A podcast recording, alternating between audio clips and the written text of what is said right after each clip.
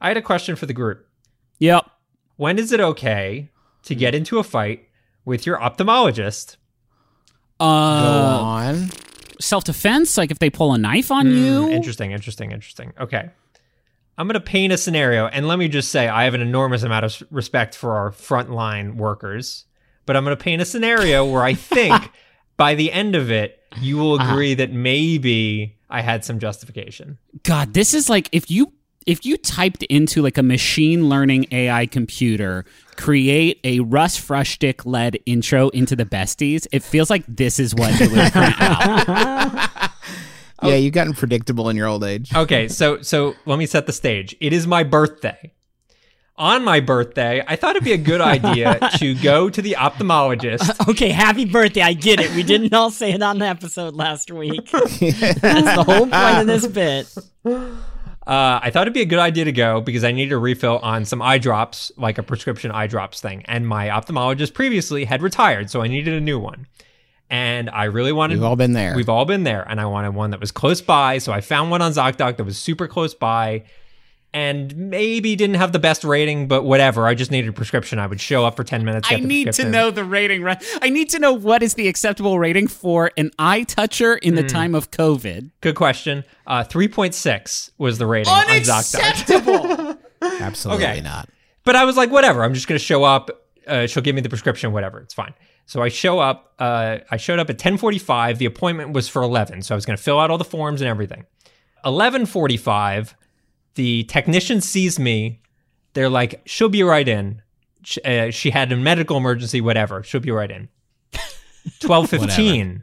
Now, uh, 12:15 comes by. She still hasn't showed up. 12:30 still hasn't showed up. But they have brought me into the room, so they've dilated my eyes to the point where I can't leave.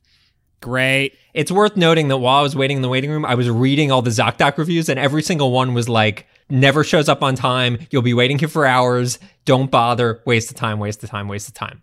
Fine. So it's at this point. My eyes are dilated. I can't see anything. She comes in an hour and a half after my appointment was supposed to start. I'm wearing a mask. I am really not one to like go at someone. I get it. Things happen. I'm wearing a mask. I'm not really emoting, but maybe my eyes were showing some tension. Well, it's hard to tell, right? Yeah. They were dilated. That's true. And she's saying all this, I'm sorry, crazy stuff that has since been reaffirmed by another ophthalmologist that I have mask related conjunctivitis and all sorts of like ridiculous things that no one, uh, no other doctors have ever said. And at the end of it, she's like, okay, so I want you to come back in two weeks. And I said, uh, maybe not. and she's like, why will you not come back in two weeks? And I said, well, to be honest, this has not been a great experience. And she's like, why do you think that? And I was like, well, you didn't show you didn't show up on time and you didn't call ahead to say that you were going to be 90 minutes late. What's the story? And she's like, well, you know, all X, Y, and Z. I know you had this thing because of stress. You were saying that you had this thing because of stress. And I said, yeah, I had this thing because of stress. And she's like, no, you didn't. That's not what caused it. And I'm like, uh, yeah, it is. And she's like, how do you know it was stress? And I said, well, it happened the day after, I'm sorry to get political, Donald Trump got elected. I started feeling sick. And at this moment, the technician is in the back of the room and goes, whoop, and walks out of the room.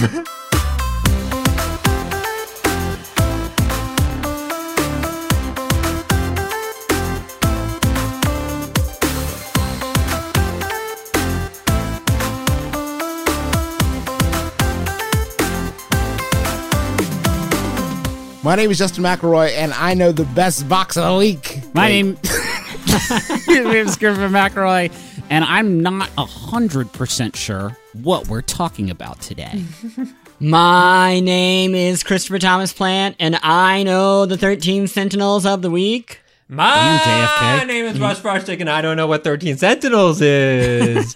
Welcome to what has to be the most confusing episode of the Besties we have ever uh, done. Uh, but we don't know what's happening, but it's going to be an exciting one. We're going to be talking about uh, the PlayStation 5. We're going to be talking a little bit about uh, Dark Pictures Little Hope. We're going to be talking about um, uh, 13 Sentinels. Now, Chris Plant, I assume, uh, I, I understand, is a special treat to us. You played the game uh, that we're talking Wow. about this week? Wow! Not, not, not only did I play the game that we're talking about this week, I played both games that we were supposed to Whoa, be that's talking about this week. 100%. And somebody didn't play the other game. Well, we uh, we all get to cash in. I feel like you set a precedent. Yeah, well, we all of get not to, playing the Uh-huh, games for 2 uh-huh, weeks straight. Yeah. You said this week, Griffin, you get to have. You said a cool one, which I assume meant that I could just kind of chill on it. Justin McElroy, though, always putting in the work, always putting in the effort. I don't even need Chris Plant to describe these things we're going to be talking about because this is such a jam packed show. We're going to take a break and then we're going to get right back into it. Y'all, you already know how much I love our sponsor of the week, Rocket Money. They make it so easy to get your personal finances on track and especially stop worrying about all these subscriptions that you have that you don't necessarily need. Keep the ones you want, get rid of the rest. Here's how it works Rocket Money is a personal finance app that finds and cancels your unwanted subscriptions, monitors your spending, and helps lower your bills. They'll even try to get you a refund for the last couple months of wasted money and negotiate to lower your bills for you by up to 20%. All you have to do is take a picture of your bill, and Rocket Money takes care of the rest. That might sound too good to be true. I have tried it myself on multiple different monthly payments I have, and it's worked, which is incredible and so much easier than getting on the phone with all these companies and trying to wrangle this yourself. Rocket Money has over 5 million users and has helped save its members an average of $720 a year with over $500 million in canceled subscriptions. So, cancel your unwanted subscriptions by going to rocketmoney.com slash besties. That's rocketmoney.com slash besties. rocketmoney.com slash besties. Wow. One of our best commercial breaks that I've ever listened to. Uh, I fully support everything that you just heard, unless it was something I don't, you know, personally can't can't support. Uh, let let's get into it because we've got a we got a uh, a jam packed show. Russ Frushtick. Now you've lied here on the sheet and you said you had a PlayStation Five, which that's not. that's not. That's right. one It- higher it's than next- it is. Yeah, that'll be next month that that's coming out. So unless you've got a uncle at Sony, I think you're lying. It says right. It says actually right here in the rundown, Russ. It says Kaz and the boys have done it again. So do you want to go ahead and tell us what that means? Oh boy, have they. Uh yeah, so I have a PlayStation 5, which is the newest goes. one, the follow-up to the PlayStation 4. Um It's sad that you have to lay that out because like you think, oh, that's of course that's what it is. But meanwhile, fucking Xbox is over there doing God knows what. it's technically Yeah, not even wild. the follow-up because there was the PlayStation four Pro. 4 Pro. Oh God. if we want to get technical. Um, but yeah, we we uh, I, I have one in my house, and it should be said. I, I'm going to talk quite a bit about the PlayStation Five in a second, and you guys can ask me questions. But it should be said, uh, what I'm allowed to say at this very moment in time is weirdly limited um, because of embargo limitations. So if I uh, blanch at certain questions, that is why.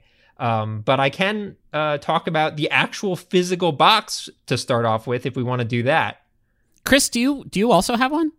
Or are you just no, an Xbox? No, Okay. no. You think I'm a real big saw- shot who gets the things I he wants? I- no. I, this this may not be appropriate for the show, but I saw on uh, various social medias that like there are folks that have PlayStation fives that like I would not have expected to have PlayStation. What are you 5s. trying to say, Like, Griffin?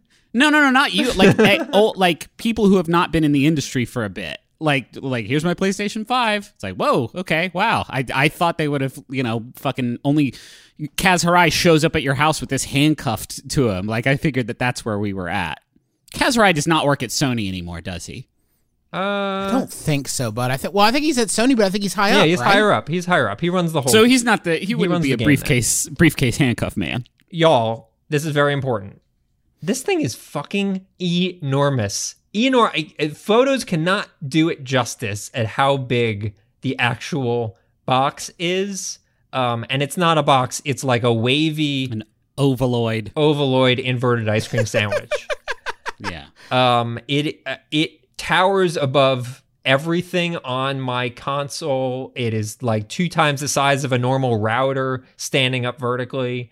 Compared to the uh the, the PlayStation 4 size. How how big is it in comparison? Yeah, I would say if they were both horizontal, which I'll talk about in a second, if they were both horizontal, it's probably like a third wider and two times as thick. Holy fuck. Yeah. Jeez, really? Do you have it? Can you just show us? Uh, it's not. I mean, it's Just go unplug it and bring it here. I can't believe you have a PlayStation 5 and you won't show us. it's it's. now I'm starting to get honestly very suspicious. Oh, you don't think I have one? I'm sure you don't. I mean, I, This entire thing is suspect. I've given you all the information. I mean, sus. It's not in like the I could. Among Us parlance. I More like sus this sus fresh stick.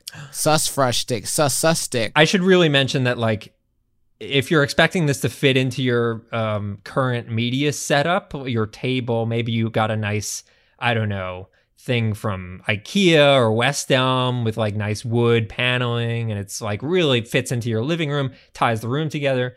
Do not expect this to fit into that or anywhere near the design scheme of that because it will absolutely not. It will stand out intentionally, I think, like a giant fucking PlayStation 5. It is uh it is very extreme looking. Uh I think Is it the biggest console, like mainstream console in in living a memory? I think it is. I it's got to be, right? Because God, the original PS3 was fucking huge. Right, that would have been the really competitor. I think this is definitely longer than the original PS3. It might not be as wide in the middle part, but a lot of that had to do with the awesome Spider-Man font, so it's hard to say. Can we agree that in the ser- if if the size is in service of keeping it cool and quiet, Mm. we're Go we feel it. okay about it, right? Get get large with it. We'll figure that out. yeah, part here- out. here's what I would say about the size. I would actually be totally fine with the size if it was not if, if it didn't commit so hard in terms of the like design aesthetic. Like if it wasn't this like wavy, wild looking, you know, Frank Gehry thing, as someone said on Twitter. That's what it looks like. And to have something that large that is also making such an extreme statement is like a lot to ask. I'd much prefer if it was just a fucking rectangle that was large. I'd be better with it because I could just. I want. What What do you want, I'm not. Justin? I'm actually not embarrassed to be a gamer, so Oh, I yeah, don't fair. actually feel the same way. Fair. Uh, have you started? What about sound, sound and heat? Have you started ripping up any polygons? Okay, so the so the other issue I should mention, and I'm not a really, I think I can say this part. Uh, there there are very few games that I actually have that are designed for the PlayStation Five. Um, uh, you know, I could, Did you? ma- I saw you. Your Skype cut out when you said that I actually have, and it sounded just like there are very few games for the PlayStation Five. fair. That's more than none, though. That is Phil. more than none. The only games that I played right now are Spider Man and Astrobot, which comes as a pack in. Um, and those are the only like PlayStation games. Uh, I know. Welcome back, packing games though. How exciting, right? yeah. That makes me nostalgic a little bit. Yeah, I gotta be real. I said this in the Polygon article, but I'm going to reiterate it. I think this is the best pack-in game since Wii Sports. I do not know what other pack-in games have come since Wii Sports, but I think Sunset Overdrive, I believe, came was was a pack in with the Xbox One for a long time, wasn't it? uh, yeah, but not at launch. I'm talking right. about like launch pack-in games because Yeah. obviously they do like special bundles. I've heard really good things about Astrobot. Yeah, which is Astrobot like, is fucking dope. Uh, I don't know if you guys remember the VR game that this team made. sure. Uh, very Yeah. few people played it because it was on PlayStation VR. I think we talked about it. Yeah, I think we did last May have, year. yeah. Maybe Sounds like don't us. and it was a great platforming game. Uh, this game controls exactly the same way. It's a platform, 3D platforming game in the style of like Mario Odyssey.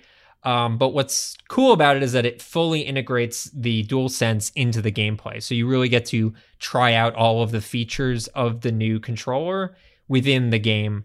And the fact that it's not like couched in like bullshit mini games. Like like with the PlayStation 4, they had the playroom and it was like, oh, Yeah. there's like a dumb shoot targets mini game and stuff like that. This is like a legit actual platformer.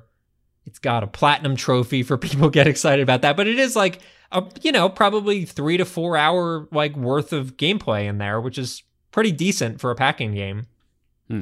Um, and um, it's really pretty spectacular, which is kind of a good segue to talk about the controller, which I actually think is something that we haven't spent a lot of time talking about, and is the biggest differentiator between the two consoles that I know of right now. Now I gotta say, I uh, where's everybody at? Real quick, just round the horn before he spills the beans on this Xbox versus uh, uh, PlayStation Five. Because I currently I have the Elite, the and I think that is the best controller I've ever used. But uh, I I really still love the DualShock Four. Yeah, DualShock 4 is a great controller, but I don't know. There's something about the this is my machine. Like the elite the elite sort of elicits this feeling of like this is there are many controllers. This one is, but this one is mine. Like because of the way that you can tune it and like tune the sticks and the triggers and the back paddles. Like I am a. It's not a fair comparison, though. I mean, we're talking Yeah, about the it's base pack in That's fair. plant. Yeah, I, I I prefer the Elite as like my main controller. I I know what Fresh is going to tell us about the PS5. So I don't want to spoil that. Maybe the gimmicks are very cool, but I, I have long been a fan of the Xbox controller over the DualShock. The DualShock, I don't know, something about the angles and everything, it does not work for me. But this looks very different than the DualShock, so who knows? Christmas is the Duke with his big paws. He wants that Duke back. Okay, here's what I'm going to start off by saying this. Unquestionably better than the DualShock 4. Like and I and I'm not even talking about the features, I'm just talking about the design of it. I like much more than the DualShock 4. Uh, part of that has to do with, and you could kind of look at a photo and get a sense of this, but I didn't really know until I picked it up. The the handles of the controller are skinnier, like markedly skinnier than the DualShock 4, which actually makes it a lot more comfortable for me to hold and gives me more of like I feel like I have more of a handle on it literally. Um, and that makes a pretty major difference in terms of comfort. I feel like it's something that I could hold a lot longer than the DualShock 4 and not like feel strain or anything like that. So that's not really like a special feature. That's just like a design thing, uh, which I think they really nailed. Um, the sticks are basically the same. I didn't notice. I had slippery sticks with the PlayStation 4. I get special therapeutic dry caps from the slippery sticks. You got to. I my biggest issue with the PlayStation 4 controllers, I've gone through the rubber on the sticks is so shitty. Maybe it's just on the older controllers, but like I've had to re- replace the sticks on two different DualShock 4 I've controllers. actually had a really bad failure rate with PlayStation 4 controller, like DualShock 4s, like button sticking and yeah, I have one a that stopped that was from- charging. yeah, it's, it's yeah, a lot of it from miss. is from chucking them across the room during Dark Souls games. Yeah, games. don't do that. um, I yeah, the sticks seem essentially the same. I can't speak to whether they get all slimy and gross, but uh, effectively they feel pretty much the same. The the where things differentiate and and will differentiate pretty majorly from um, the Xbox controller, although I haven't used it yet, the new one. Um, a few things. So so one and probably the most noteworthy thing is the resistance triggers. Uh, I think they call them adaptive triggers in the game, and the idea is basically uh, that you will feel pushback when you're pulling a trigger if you're doing something that like takes effort. The the most obvious example of this in um, Astrobot is there's a moment where you like jump into like a spring suit and your legs turn into like a giant like slinky like spring. And to do jumps, you have to hold down the triggers, and every little millimeter of the trigger that you pull down, you can feel that pressure of the string getting pushed in. Ordinarily, if you're not doing that, you don't feel it at all. But if you're in a moment where it's relevant, it it like adds this level of tension. While that's happening, you can also hear in the speaker of the controller, which is definitely like a better speaker than was in the DualShock controller, you can hear like the spring pressing down. And that illusion I was not expecting to dig as much as I do. And I think it actually is like incredibly, incredibly cool in ways that it's difficult to kind of convey. I don't know if you guys can sort of like understand why it is good. Does it like make sense? Yeah, sure, of course. Yeah. So I don't know. It I think it adds a level level of immersion. It'll be interesting to see whether that's something that um, other companies like bother to put into their games, like third party games. Absolutely not. Yeah, I kind of am very suspicious of that. It it obviously depends on the level of effort, but I do imagine, like for example, Horizon Zero Dawn. Probably when you pull the bow or something like that, I would imagine that sort of functionality to uh, appear. If you find it annoying, you could turn it off. But I found it to be like really really cool. You just brought something to mind, which was uh, whenever third party companies would make use of the DualShock 4's like touchpad stuff, it was it was almost never good in my mind. Like it was almost never like a thing where it was like, okay, well you touch touch the touchpad to open up the map and then you navigate it by moving your finger across the touchpad. And Yeah. it felt like shit hundred percent of the time. Yeah, yeah, for sure. So like there's a, there's a I would say worrying precedent of companies like, "Ooh, yeah, we'll use Sony's exciting new technology," uh, but not really think about whether or not it will be good or not. Yeah, uh, I agree with that. I, I think it'll be hard to uh, uh, hard to imagine a lot of companies spending a ton of time on this stuff. Yeah. Um, but I think you can again unquestionably expect it to see in first party stuff, and and they do have a lot of first party titles, so that's not you know kind of cool. Uh, the last thing I want to talk about real quick on the controller is haptics. Um, the they obviously improved the vibration to be like much more specific to the events that's going on on screen. I think it's a lot closer to like how the Switch does vibration, that like 3D vibration stuff that a lot of first party Nintendo games have. Um, and e- maybe even more specific because you have that plus the speaker and the controller that again really sells this idea that you're like things are going on within the controller. Uh, again, I haven't used the Xbox controller, but just in reading the spec sheet on the new Xbox controller, while it does have improved vibration, it doesn't sound like there's quite as many bells and whistles on that front. Um, So I don't know. I found it really fucking cool. Can we ask certain questions? Yeah, ask whatever you and, want, and and it'll be like a fun game answer. to to see if you can legally answer it. Uh, I saw on social media that the PS5 has a physical clicky eject button. Can you confirm or deny the the Sony has not made a console with and I know this sounds ridiculous, but they have not made a console with like a good eject button since like the original PlayStation 2. Yeah. All the rest are like even on my PS4 like I have the PS4 Pro and when I press the eject button, it's like I think it I think it's coming out. I think something's in there that's going to come out. I don't know. You want to like press the button and spring load it. It like shoots halfway across the room. Yeah, I mean, nothing's going to beat the PlayStation 1 where you press the eject button and a giant maw opens up and is like, you can now receive Tomba. So I, I should mention. Done watching this Beakman's World DVD? Let me blaze it across the room for you. I should mention I have not used the eject button even once because I haven't put a disc in there, but I can at this very, very moment. If you want me to, I will run and try it. Yeah, Russ, go oh, press Oh yeah, the click go button. yeah. Click Make that. lots of noises with your mouth. Yeah, about make- it's a PlayStation Five. Just be like, oh, yeah. Hear it. Yeah, baby. It's coming out. disc has been ejected. What disc do you guys think he's going to put in? What disc do you think he's going to put in? Because I think the games he has for it is are digital. I just saw. Was oh my gosh, a, Alex a that just- phantom just walked past whatever closet he records in. Probably a. sy- He's probably going to put in a Symphony of the Night disc so you can hear that funny ah! hidden track. I can't believe there's ghosts at Russ's house. I can't- can't I believe would we've never tot- seen his wife d- re- when recording the show ever, Except until for right now. If I was a, right this exact second. are you telling me that Russ is not one of the more hauntable people that you know? Oh, oh without a doubt. Nothing would no. If he's not busy being turned into the incredible Mr. Limpet, he is being haunted by increasingly spooky ghosts. I would give anything to watch Russ be haunted. Yeah. I, I- it has to be like uh, like a, a a bodega owner who never gives him the bagel that he wants. Oh, here comes here comes the verdict. I'm back. Yes. What's the what's the good word? Okay, so first of all, it was surprisingly difficult to find a disc because I haven't used a video game disc in a very long time.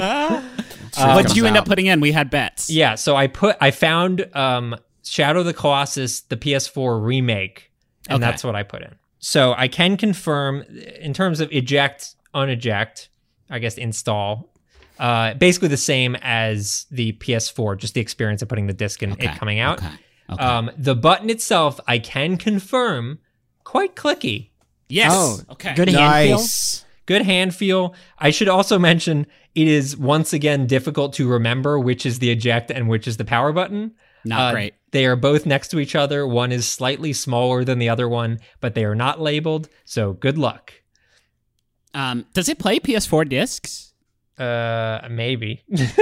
For fuck's Could- sake. You could have stood there for ten more Nah, seconds to nah, figure yeah, that out. I was focused on the eject button. I think they do. Maybe. I'm not sure actually. You keep just saying the same thing and then adding maybe. uh, any other questions? No, I I think we're gonna have to talk again once like yeah. once you know you're just let Once loose. you have it. We get the real Jesus Russ Fresh stick. It- Yeah. It's it's it is dawning on me Uh-huh. that that that thing we're talking about is in two weeks. Yeah, that is fucking bananas. it's bananas. It's crazy. that the place right the thirteenth is that when it drops? uh, the 12th? I think the twelfth. That isn't that is in two weeks and one day from when we are recording this. That's Not- that is Yep. at- Yeah. that is profoundly buck wild to me. I'm either going to be very excited to play it or not able to work up a lot of excitement to play it for some reason. I, I'm gonna set a prediction time. You ready? I think Yeah. all of Okay. you are gonna come in and be like, Astrobot fucking rocks. I think that's gonna happen.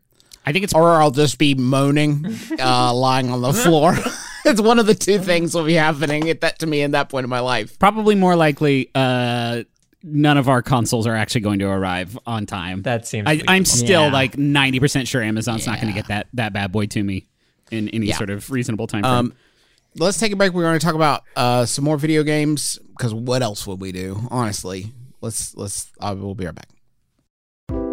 You go get a phone. You just want a phone. Talk to your friends and family. You're not asking so much. Then you get these contracts, and you get ripped off because they got all this fine print, little details, and all of a sudden they're sucking money out of your pocket like some sort of digital leech. You know, the contract may sound good uh, up front, but there's always some sort of catch. You know who's not going to do that to you? I'm Not going to pull that nonsense. Mint Mobile. Their wireless plans, there is no catch. $15 a month when you purchase a three month plan. Mint Mobile's secret sauce is that they cut out the cost of retail stores and pass those savings directly on to you. You want to pay hundreds of dollars for, like literal hundreds of dollars for your wireless plan? Or you want to have a nice, easy solution, save some, put the bucks back in your pocket, pay 15 bucks a month? Say bye to your overpriced wireless plan's jaw dropping monthly bills, the unexpected overages. Sound familiar? To get this new customer offer and get your new three month unlimited wireless plan for just 15 bucks a month, go to mintmobile.com slash besties. That's mintmobile.com slash besties. Cut your wireless bill to 15 bucks a month at mintmobile.com slash besties. Additional taxes, fees, and restrictions apply. See Mint Mobile for details. This episode of the Besties is sponsored by Aura Frames. All right, so you know there are a number of people in your life that are not necessarily the most technologically savvy. I'm sure immediately names jump to your mind. Those are the sorts of people that you would say, oh, maybe they would want a digital picture room in their house, but they wouldn't necessarily be able to like set it up and get it working and add new pictures and stuff like that. That is where Aura Frames comes in. It's a digital picture frame that allows you to basically upload any photos that you have directly to the frame. You don't need them to do any work. In fact, you could even set it all up before they even open the box. You have the account set up, you just have to connect it to their Wi Fi. And once that's done, everything happens over the internet. So you can add new photos, you can do whatever you want, and it all works completely smoothly. I set it up for my grandmother, who's 95 years old. I set it up for my mom, who's 70 years old. And they both love their Aura frames and they love seeing the pictures and new photos of the family all being added without them having to do anything. So I'd highly recommend it. I'm really, really happy with it. And right now, you can save on the perfect gift that keeps on giving by visiting auraframes.com. For a limited time, listeners can get $20 off their best selling frame with code BESTIES. That's A U R A frames.com, promo code BESTIES. Terms and conditions apply. we're doing things a bit backwards this week with i mean we're doing a lot of things strangely this week because we were uh, i think last episode we announced we were going to talk about little hope the new dark dark pictures game uh, but that uh, we got the release date i guess on that wrong because it's not out until tomorrow uh, or two days from now There's li- rather Little hope of us getting an episode together. Yes, quickly. but we uh, Chris swooped in like a like a masked Avenger uh, and suggested a uh, frankly, and this is me saying this, really wild visual novel real time strategy game. It's the best. Did you play it, Griff? It I seemed Like did. it would be up your alley. It is uh, it is a bit up my alley. I- I'll let I'll let Chris talk about it because I feel like Chris is Yes, the, the Chris, most walk us in. outspoken okay, champion. for so this game. here's here's the only thing that longtime listeners need to know.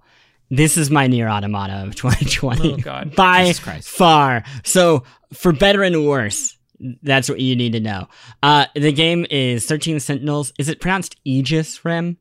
That's how you you pronounce can. that.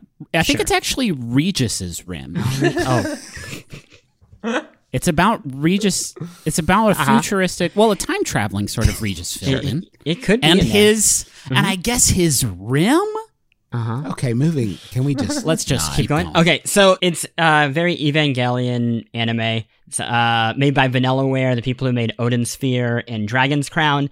And the game is about a group of high school teenagers Oh boy. who pilot mechs and they have to get nude when they do it. And then they fight uh, alien machines in Japan. Also, it's built around time travel. So the story, without, sp- I'm going to only talk about things that happen in the prologue and a little bit, little bit past that. Uh, takes place all the way back as World War II and all the way forward as pretty distant future, with I would say 1985 being the kind of like centerpiece timeline of all this. Okay, so there are actually three games in this. Oh my And it's and the game is actually broken up that way after you do the prologue. There's one game which is the visual novel. Okay. There's another Well, vi- game. That's not entire. Uh, I said visual novel earlier. It's no, not- I know, I know. We're gonna the- we're gonna the- explain each of them. Okay, I, am okay. just trying to lay down the foundation. There's Okay. a- the visual novel.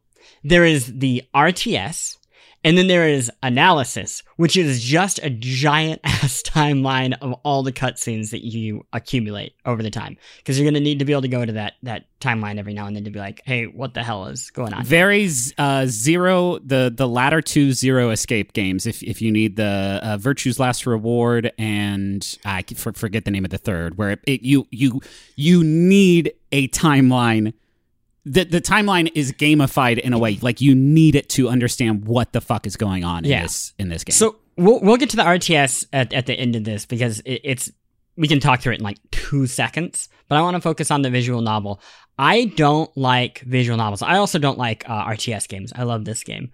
Um, Griffin, can you walk through how this compares to other visual novels and why it might Sure, interest I- people like me?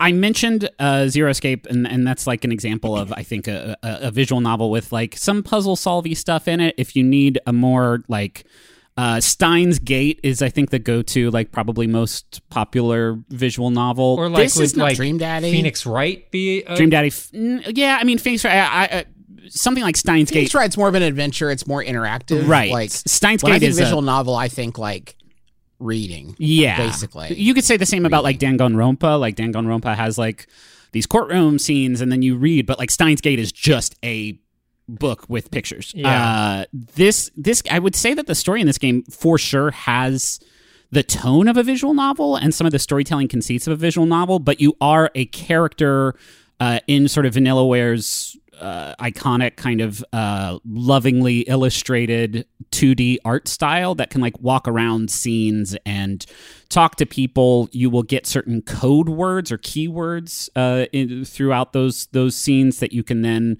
uh, like ruminate on yourself or use Yeah. as topics of conversation with other it's people. similar to a point and click adventure. Like it's like it's like Monkey Island type of thing. Like you're walking around the space and you're collecting information. And and Griffin mentioned ruminating. You have a, a word cloud in your head, so you'll like learn like a thing, and somebody will mention some word, and it'll be like hamburger. And then you'll like click a menu, and it'll be a word cloud of all these words that you've learned. And then hamburger will be one of them. And then you can ruminate on hamburger, or you can take the word hamburger to somebody else and be like, "What do you think about hamburger?" And this is Hamburger? hamburger is a, a pivotal word in this game. and each of each of the 13 characters also their story is broken up over a series of chapters um, that are told non-sequentially and you can hop between the characters at will hence the analysis timeline part of the things but you you can learn a keyword in like the first scene and then a dozen hours down the road be like by the way hamburger like it's it stays it It's stays wild. in your The- your cloud the it's like hard to to picture. So i was trying to think of like a really simple grounded comparison. And like what comes to mind actually isn't all these anime shows. It's lost. Um it's like the, the literally the story structure of lost across all of its seasons which is there's this main group storyline that everybody is a part of right? Like on Lost, they're all on the island together, and like, how are they going to get off the island? And that is the kind of like mech battle st- through line of the game. Sure. But then Yeah. also on Lost, there's all these time jumping individual stories where it's like, okay, now we're going to learn about Jack in the past or in the future. Okay. And in this game, it's the exact same way. So you'll pick one of the 13 characters and you'll get an episode of their life. And that episode could be in the past, it could be in the future, it could star some characters who are you know, from other parts of the game. And what's amazing about it is, like, like Griffin said, you can do it in any order. So I, uh, right away, I was like, oh, I really want to know everything about the World War II character. And pretty much instantly, that story went in some very unexpected places and featured some other characters that I thought had nothing to do with him. And I was like, okay, now I have to know what their deal is. So then I would load uh, a character who is this, she's kind of like a detective. Hmm. Um, and I started her story. And then instantly on that, like other people got involved and I needed to go learn more about them. And it has this thing where no matter where you hop in, it's constantly piquing your curiosity of, well, this really makes sense. But for me to get the whole picture, I, I need to know what that one person with that one line, what their backstory is. So it basically would be like if you're playing um, uh, uh, Undertale and then Sans shows up and you're like, I just want to know more about Sans, and then you go into Sans's like world. You have picked a really strange example to compare that to, but yes. Yeah, and then the other wild thing about this, because it is just one of those games that like layers upon layers. Each of the stories is kind of playing with its own genre fiction. So one story borrows really heavily from E.T., and one is like Mhm. kind of influenced by Looper, and one is influenced by Groundhog's Day, and there's that detective story that I mentioned. And on top of these all just being like fun, compelling gimmicks, the actual story of the game is about how the fiction that we consume influences our memories and our dreams and how like our memory can kind of blur with the things that we use to entertain ourselves. Oh no, It's making me think things. so good. It shouldn't work. Like every ounce of it, I'm like, this is too much. I should not be clicking with this so much, but it just works. Can I, I just ask? blown- So, like in the actual stories, because this like actually has my interest peaked quite a bit. So, in, while you're learning these backstories, do you have any control of like a how they play out, or b what you're like? Y- yeah. Or so they're just like, branches. a lot of text. the, the, it- and this is where Griffin can answer, speak more into this because again, I'm not super familiar with this because I bounce off visual novels so quickly. But you, the choices you make will branch out in different directions, and then you can go back and experience other branches. Oh, so okay. you're you're motivated still to go and see like every branch of the Sure. story. But yeah, that it- whether you stay in, if you if you decide not to leave class and then you stay in class and then you listen in on uh, these uh, three kids gossiping, that is one branch. Or you could stay in class and just stay hanging out with your friend and not not listen in on gossip. That is a branch. Or you could leave class and go uh, downstairs to the courtyard and like that would start a different branch. Um, and that's just all with one character. This is uh this is explicitly uh, what the Zero Escape games do. And Chris, if you haven't played them, I would highly recommend you check them out because if this is your shit, the, if this is your shit, then those games are going to be your shit because it, in the same way that you make a decision and it branches off and creates a new stem on this like timeline I flow still chart. get excited thinking about the Nonary game. They're I- fucking if, great. I- They're I'll- really. if I hear good. somebody talk about the Nonary game, even now, years after I've played them, like I still am like, oh yeah, let's fucking play the Nonary game. Let's go. The the only thing though that I'm not as interested in the actual like Excel spreadsheetiness of the game. I, I'm more into one the story it's telling, but two to go very quickly on the RTS. The RTS is takes place. Wait, don't go to the RTS Okay, yet. okay. I gotta ahead. talk about the visual novel Go ahead, real go quick. I gotta get in here. I gotta play like I don't know five or six hours of this game, and I I kind of dig it. I have two giganto problems. One giganto, one may not be as giganto. One, I do not understand why they have so many characters and they're introducing them to you at such an accelerated clip. It is baffling to me that all of their character designs have to be so similar. It is you are sometimes looking at a screen of four different dudes that have the exact same anime haircut and it's black and white and I have no idea who any of these fools are. It doesn't help that of course I'm not a native Japanese speaker so uh, it's harder for me to remember their names, but also they all look like the same members of a boy band and I it's so bad. A couple stand out like Gla- thank fuck for glasses guy. there's glasses at guy, least there's glasses blonde, guys like Blondman, uh, is Yeah. helpful. Yeah. Mm-hmm. There's the nurse uh, who has comically oversized breasts. I can keep track of her pretty easily. Um, but I don't know why all the characters have to look the same. So- it is a absolutely wild. so choice. I I this is me encouraging you to push through, even though I am a firm believer of like if you hit a barrier, you it, it is the game's fault, not the players. no, just they but- should have done it well, different. well, I'm no. not. So once you get past the prologue is about three hours, and then you get into the part where you can start picking your own characters, right? And the deeper that, you yeah. go into that, the more it differentiates the characters by a lot. Um, I, I think Okay. I, and this is pretty forgiving, so uh, maybe I'm wrong here.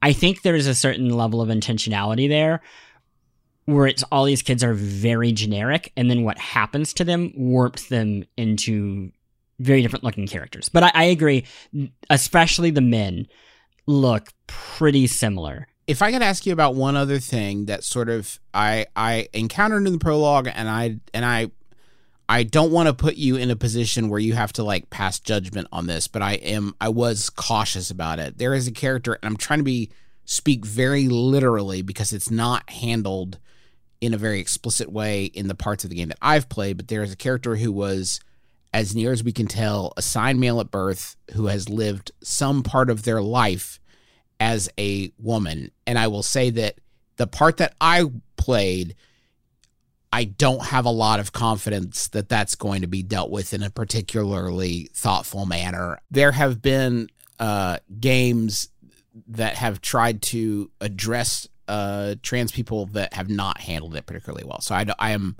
uh, cautious uh, about So, uh, yes, I had the exact same uh, pit in my stomach when I saw that at the beginning of the game and concerns. I have not finished the game, and I don't know where that story goes. In, in fact, that story is not brought back up for at least the first third of it. But this is tricky because I, I, you know what? I'm gonna, I'm gonna put a, a, a spoiler here for 30 seconds because I do think it's important for people if, if this is a concern for them to know what the game is doing so they can decide whether or not they want to play it. So right now, starting in uh and when I say go, I'm going to do 30 seconds of spoilers and you can skip ahead if you want. Okay. Go.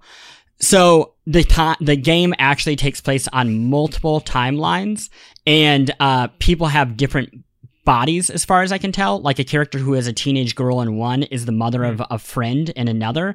And I think that that character might have been just a different person, like might have been a man or a woman in one timeline and then a man or a woman in a different timeline. So it's not actually the same person. It's a identity from a, a different timeline. I think, I suspect that's what's happening. But again, I haven't, I haven't finished it yet, but I think that is what's happening based off of other characters. The, uh, can we talk about the RTS real quick? Uh, Yes. it's it's very strange because it is presented on a map. You do not actually really see the big robots or kaiju that are fighting. You control uh, what is it up to six? I think uh, Up to six, but you don't time. have to use all six, which is a thing it took me too long to discover.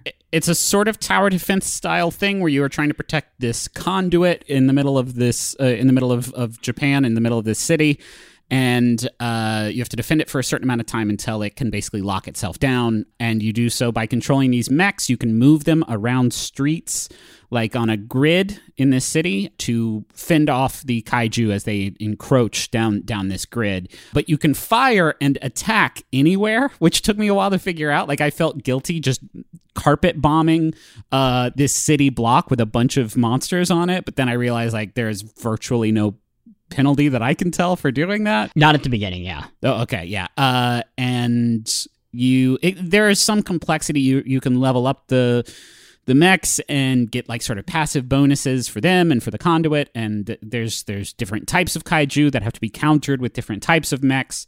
Um, but it's all presented in this very like geometry wars style like heads Geometry up Wars is the- display. is- yeah, that's the perfect aesthetic touch. I love it Uh, so much. Yeah, but it's not what you like. Vanillaware is known for their like really, really beautiful games. Like all their games, depending, uh, regardless of how you feel about their art style, like and and the way that they they draw their characters, uh, as as- as Justin mentioned earlier, like. They are really good at making very pretty looking games, and this is like a fucking wild, primitive, geometric like thing. Yeah, one one of our listeners uh, derisively, and I think fairly, compared it to uh, a Lite-Brite, where you are playing as the little lights on on the Lite-Brite, which is what it looks like, like a Lite-Brite overlaid on a Google map. Um, it did very it did very it, the rts segments don't do it for me. i don't like rts and i i i just did not i was looking i blew through them as fast as i could as like inelegantly as i could to get back to the story Have you gotten to the point where you can choose to play RTS? No. Okay, so once you get past the prologue, it will it will just let you choose all story or R- RTS or, or those things, and it It's be- it's it better. gets way works better, at that and you point. can start doing yeah. upgrades, and the, the strategy gets like so much more enjoyable once you get into EMP stuff. Okay, you're, I you're did- I- I can do groove with it, right? It's it's very weird the back and forth, but like the way it's sort of like you can get into a groove where you're like playing a bunch of the RTS at once, and I think you can. Yeah, it feels better. Okay, I did, I did, I did get to that point, but I figured it was just the RTS shit was going to drop on me like a bomb at some point, and I would Oh, have no. to, you know, poop sock my way through all that stuff. No, the the the other thing uh, is I, it took me a while to appreciate this. The characters that you're not using for like the active fight surround this this portal that all the enemies are coming towards, and they are AI controlled and just fire stuff off. So you can load them up with weapons that favor that. Like I just like fill them with EMPs, so the second anything gets near them, they just fall from the sky. There's also other elements like you choose who to bring into a fight, and they have brain like basically like it strains them to use them in battle. But if you keep a streak going without letting people rest, then your the rewards increase. So you're sort of incentivized Yeah. to put this. There's a meta element of like who do I bring mm. into this fight? Who who is tapped? Yeah, who's but even beyond the mechanics, the one thing that I do want to say about the RTS that I love and about how it looks that I love is it looks so dehumanized. It it looks like a computer idea of what is happening. Like you are just a commander who is moving dots around, and you're not thinking about like, oh, like you said, Griffin. These are buildings with people living in it.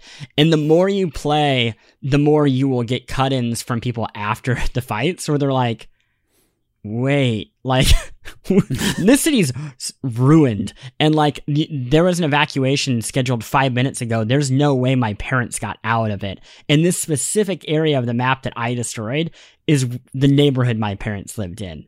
Like, what am I, what's going on here? And a thing that I, I also really dig about the game as a whole, how it uses the, the story and the RTS is it's talking about all of this violence without fetishizing the actual like action set pieces. Like Avengers, right? Like has the battle for New York and you have all the cool like glossy destruction of the city. And then afterwards they're like, but people died. But it sure was fun watching that, right? Yeah. Where here, anytime you see the mechs in this game, it is just after it has ruined people's lives. You you do not actually see the mechs or the monsters except they're gaslit. They're gaslit They're like not cool. and from they look the like human big, POV. big engines of murder. Yeah, it's always from the ground level. So I, I, I think like it's very much a choice. I get why people might not dig it, but I think it serves the narrative in a way that I just think is amazing. Anyway, that is what I wanted to say about this game.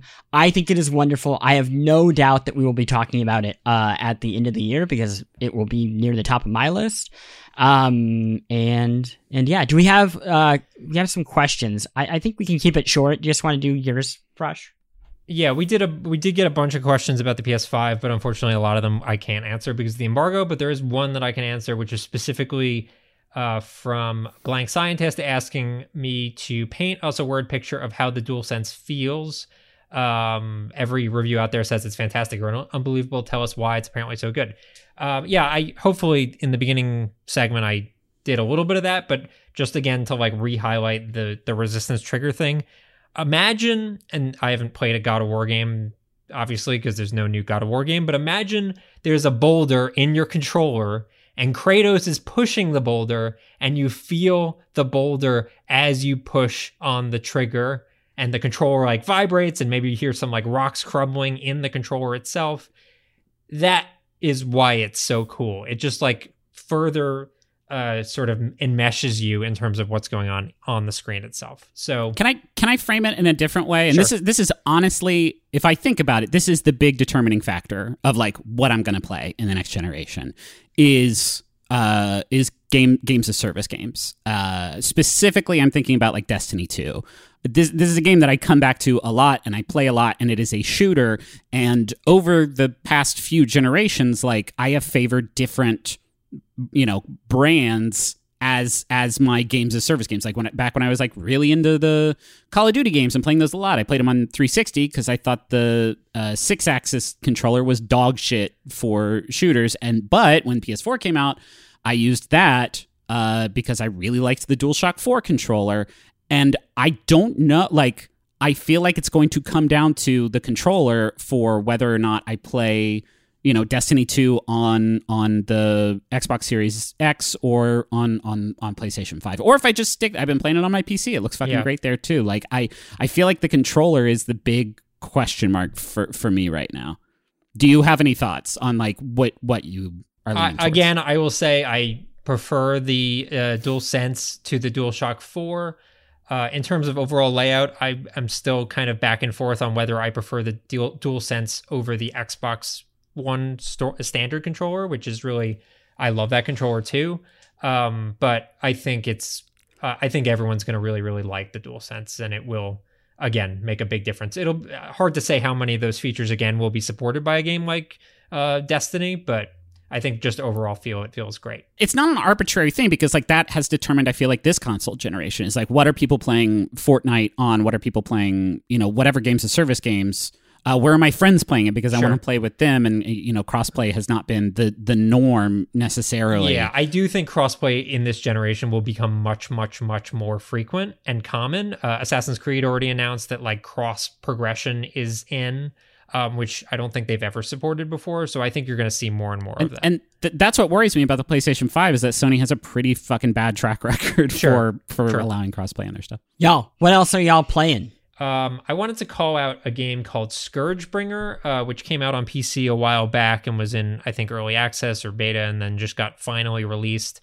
um, as well as on Switch. It just came out on Switch.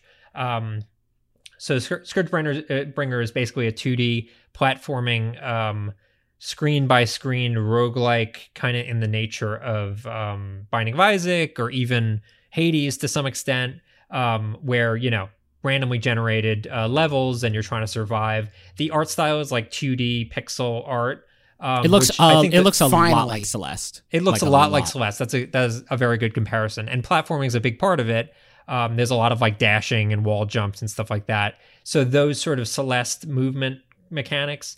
Reminds me kind of of like uh, Kunai or other like sort of hyperactive action Yeah. platformers like that. It's very fluid and and you know you're you're the uh, balletic. yeah, uh, uh, I think that's all very fair. Um, I really like the feel of it, but I did notice that I was like immediately outclassed, and I think um out, over time you unlock like permanent abilities that make the game a little bit easier but actually what i took advantage of which i almost never do were the accessibility features uh, and this game has a bunch of them but some of the cooler ones uh, relate to game speed where you can literally by te- you know increments decrease the game speed to the point where you can make like ninja like or balletic um, jumps or dodges or reflects much easier just because you know maybe your reflexes aren't as good um i'm speaking for myself I, I, t- I turned it down to 80 and Yeah. it was a whole different like I then I was like really having a lot more fun with the Yeah, game. And it didn't feel like an outright cheat. It was like I'm reducing the literal run speed of the game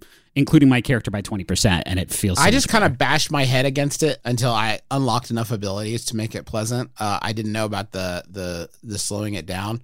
Uh, but now that I have juiced a lot of my abilities, where like if I kill somebody with an air dash, I do a super long, super damaging air dash right Mm-hmm. after that, so I can like kind of chain together, like just pinballing around the room, uh, murdering everybody. It's a good yeah time. yeah It's i enjoyed it uh, it's definitely worth checking out that that game is called scourgebringer Scourgebringer. Next week we'll be talking about Watch Dogs Legion.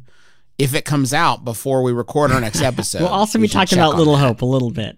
We promise we'll little talk about bit. little Promise. hope Promise. Frushtick and I had some fun playing it this week. we did Um, you can follow and uh, listen for free on Spotify and ask others to do the same.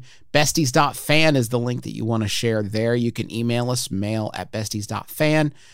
Uh, our Twitter account is at the Besties Pod. There's also a link there to uh, get onto our mailing list so you can find out about all the latest and greatest in Besties technology. Um, do we still have a shirt? There's a shirt, right? If you go to McElroyMerch.com, you yeah can get a Besties bestie shirt. shirt Sure. Yeah, absolutely. Why not? Treat yourself. Um, that is going to do it for us for this week. So uh, until next time, uh, be sure to join us again for the besties. Because should the world's best friends pick the world's best games?